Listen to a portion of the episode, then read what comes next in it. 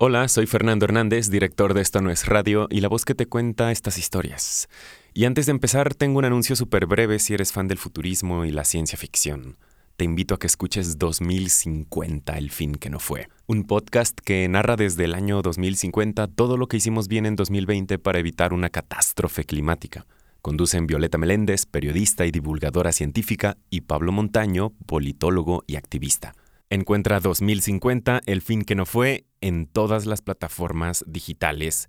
Y recuerda seguirnos en arroba esto no es radio en Twitter e Instagram para más información sobre los otros podcasts que tenemos para ti. Ahora sí, escuchemos La Guerra de los Mundos. 13. Mi encuentro con el cura. Después de esta súbita lección sobre el poder de las armas terrestres, los marcianos se retiraron a su posición original del campo comunal de Horsell, y en su apresuramiento, y cargados como iban con los restos de su compañero, dejaron de ver a muchos hombres que se encontraban en la misma situación que yo. Si hubieran dejado al gigante destruido y continuado su marcha hacia adelante, no habrían encontrado entonces nada que les impidiera llegar hasta Londres, y es seguro que hubiesen llegado a la capital mucho antes que se enteraran de su proximidad. Su ataque habría sido tan súbito y destructivo como lo fue el terremoto que asoló Lisboa hace ya un siglo. Mas no tenían prisa. Un cilindro seguía a otro en su viaje interplanetario.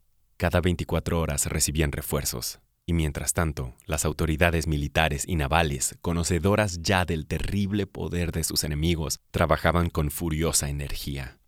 Cada minuto se instalaba un nuevo cañón, hasta que antes del anochecer había uno detrás de cada seto, de cada fila de casas, de cada loma entre Kingston y Richmond. Y en toda la extensión de la desolada área de 20 millas cuadradas que rodeaba el campamento marciano de Horsell, se arrastraban los exploradores con los heliógrafos, que habrían de advertir a los artilleros la llegada del enemigo. Pero los marcianos comprendían ahora que teníamos un arma potente y que era peligroso acercarse a los humanos, y ni un solo hombre se aventuró a menos de una milla de los cilindros sin pagar su osadía con la vida. Parece que los gigantes pasaron la primera parte de la tarde yendo y viniendo de un lado a otro para trasladar toda la carga del segundo y el tercer cilindro, que estaban en Addleston y en Peerford, a su pozo original de Horsell, Allí, sobre los brezos ennegrecidos y los edificios en ruinas, se hallaba un centinela de guardia, mientras que los demás abandonaron sus enormes máquinas guerreras para descender al pozo.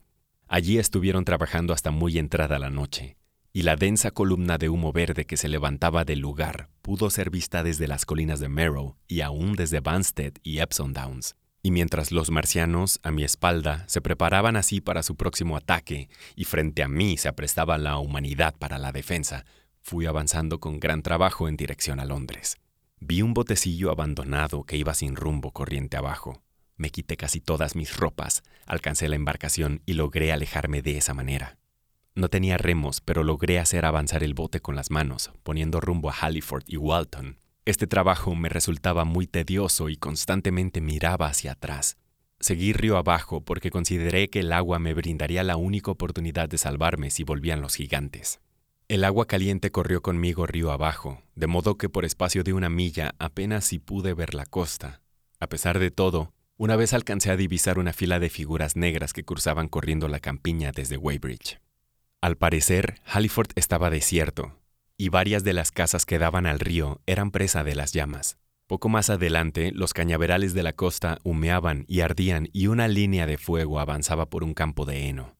Durante largo tiempo me dejé llevar por la corriente, pues no me fue posible hacer esfuerzo alguno a causa del agotamiento que me dominaba. Luego me embargó de nuevo el temor y renové la tarea de impulsar el bote con las manos. El sol me quemaba la espalda desnuda. Al fin, cuando avisté el puente de Walton al otro lado de la curva, quedé completamente exhausto y desembarqué en la orilla de Middlesex, tendiéndome entre las altas hierbas. Creo que serían las cuatro o las cinco de la tarde. Me levanté al fin y caminé por espacio de media milla sin encontrar a nadie y me tendí de nuevo a la sombra de un seto. Creo recordar que durante esa caminata estuve hablando conmigo mismo sin saber qué decía. También sentía mucha sed y lamenté no haber bebido más agua. Lo curioso es que me sentí furioso contra mi esposa. No sé por qué causa, pero mi impotente deseo de llegar a Leatherhead me preocupaba en exceso. No recuerdo claramente la llegada del cura. Quizá me quedé dormido. Lo que sé es que le vi allí sentado, con la vista fija en los resplandores que iluminaban el cielo. Me senté y mi movimiento atrajo su atención. ¿Tiene agua? le pregunté. Negó con la cabeza. Hace una hora que pide usted agua, me dijo. Por un momento guardamos silencio mientras nos contemplábamos. Me figuro que habrá visto en mí a un ser muy extraño. No tenía otra ropa que los pantalones y calcetines, mi espalda estaba enrojecida por el sol y mi cara ennegrecida por el humo. Él, por su parte, parecía hombre de carácter muy débil, a juzgar por su barbilla hundida y sus ojos de un azul pálido incapaces de mirar de frente. Habló de pronto, volviendo la vista hacia otro lado. ¿Qué significa esto? ¿Qué significa? Le miré sin responderle. Él extendió una mano blanca y delgada y dijo en tono quejoso, ¿Por qué se permiten estas cosas? ¿Qué pecados hemos cometido? Había terminado el servicio de la mañana, iba yo caminando por el camino para aclararme las ideas cuando ocurrió todo esto. Fuego, terremoto, muerte, como si estuviéramos en Sodoma y Gomorra. Desechas todas nuestras obras. ¿Qué son estos marcianos? ¿Qué somos nosotros? repliqué aclarándome la garganta. Él se tomó las rodillas con las manos y se volvió para mirarme de nuevo. Durante medio minuto nos contemplamos en silencio. Iba caminando para aclarar mis ideas, dijo. De pronto, fuego, terremoto, muerte. Volvió a callar, bajando la cabeza casi hasta las rodillas. Poco después agitó una mano. Todas las obras, las escuelas dominicales, que hemos hecho, que hizo Weybridge, todo destruido, la iglesia, la reconstruimos hace apenas tres años, desaparecida, aplastada. ¿Por qué? Otra pausa y volvió a hablar como si hubiera enloquecido. El humo de su fuego se eleva por siempre jamás, gritó. Refulgieron sus ojos y señaló hacia Weybridge con el dedo. Para ese entonces ya me había dado cuenta de lo que le ocurría. Evidentemente, era un fugitivo de Weybridge, y la tremenda tragedia en la que se viera envuelto le había privado, en parte, de la razón. ¿Estamos lejos de Sunbury? le pregunté en el tono más natural posible. ¿Qué podemos hacer? dijo él. Están en todas partes esos monstruos. Es que la tierra les pertenece ahora. ¿Estamos lejos de Sunbury? Esta misma mañana celebré una misa. Las cosas han cambiado, le dije en tono sereno. No debemos perder la cabeza. Todavía quedan esperanzas. ¡Esperanzas! Sí, y muchas, a pesar de toda esta destrucción. Comencé a explicarle mi punto de vista respecto a nuestra situación. Al principio me escuchó, mas a medida que yo continuaba, sus ojos volvieron a tornarse opacos y apartó la vista. Esto debe ser el principio del fin, dijo interrumpiéndome. El fin, el día terrible del Señor, cuando los hombres pidan a las montañas y las rocas que les caigan encima y les oculten para no ver el rostro de Él, que estará sentado sobre su trono. Cesé entonces en mis laboriosos razonamientos. Me puse de pie y, parado junto a él, le apoyé una mano sobre el hombro. Sea hombre, le dije. El miedo le hace desvariar. ¿De qué sirve la religión si deja de existir ante las calamidades? Piensa en lo que ya hicieron a los hombres los terremotos, inundaciones, guerras y volcanes. ¿Creía usted que Dios había exceptuado a Weybridge? Vamos, hombre, Dios no es un agente de seguros. Por un rato estuvimos callados. Pero ¿cómo podemos escapar? me preguntó él de pronto. Son invulnerables, no conocen la piedad. Ni lo uno ni quizá lo otro, repuse y cuanto más poderosos sean, más sensatos y precavidos debemos ser nosotros. Hace menos de tres horas lograron matar a uno de ellos, no muy lejos de aquí. ¡Lo mataron! exclamó mirando a su alrededor.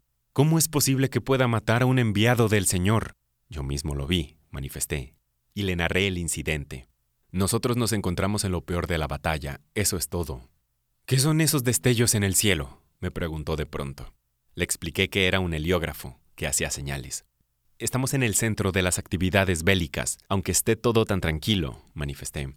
Ese destello en el cielo indica que se aproxima una batalla. De aquella parte están los marcianos y hacia el lado de Londres, donde se levantan las colinas alrededor de Richmond y Kingston, están cavando trincheras y formando terraplenes que sirvan de parapeto a los cañones y las tropas. Dentro de poco volverán por aquí los marcianos. Mientras hablaba yo así, el cura se levantó de un salto y me interrumpió con un ademán. Escuche, dijo. Desde el otro lado de las colinas, más allá del agua, nos llegó el estampido apagado de los cañones distantes y gritos apenas audibles. Luego reinó el silencio. Un escarabajo pasó zumbando sobre el seto y siguió su vuelo.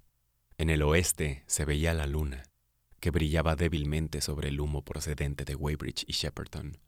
Será mejor que sigamos este sendero hacia el norte, dije.